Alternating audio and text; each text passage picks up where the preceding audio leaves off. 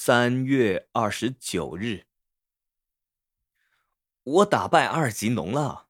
我甚至不知道我赢了，直到伯特塞尔登告诉我。然后第二次我又输了，因为我太兴奋了。但是后来我又赢了他八次。我一定变聪明了，才能打败像阿尔吉农这样的聪明老鼠。但是我没有感到变聪明，我还想再比。但伯特说今天够了。他让我拿着阿尔吉农一下子。阿尔吉农是一只好老鼠，像棉花一样软。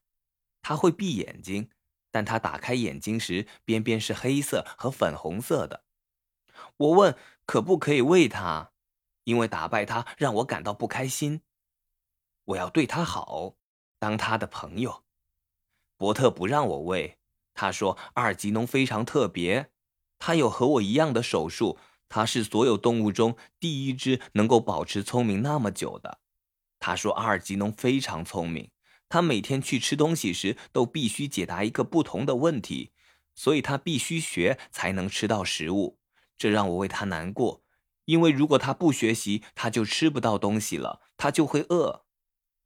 我认为这是不对的，要别人通过测试才可以吃东西。”如果伯特每次要吃东西时都必须先通过测试，他会怎么样呢？我想我要当阿尔吉农的朋友。这让我想到一件事。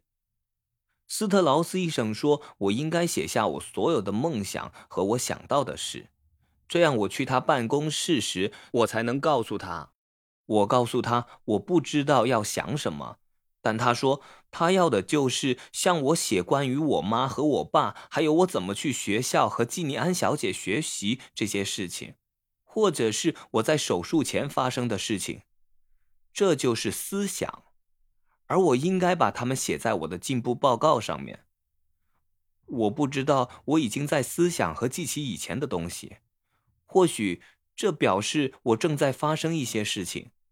我没有感到不同，但是我会兴奋到睡不着觉。斯特劳斯医生给了我一些粉红色的药，让我好睡。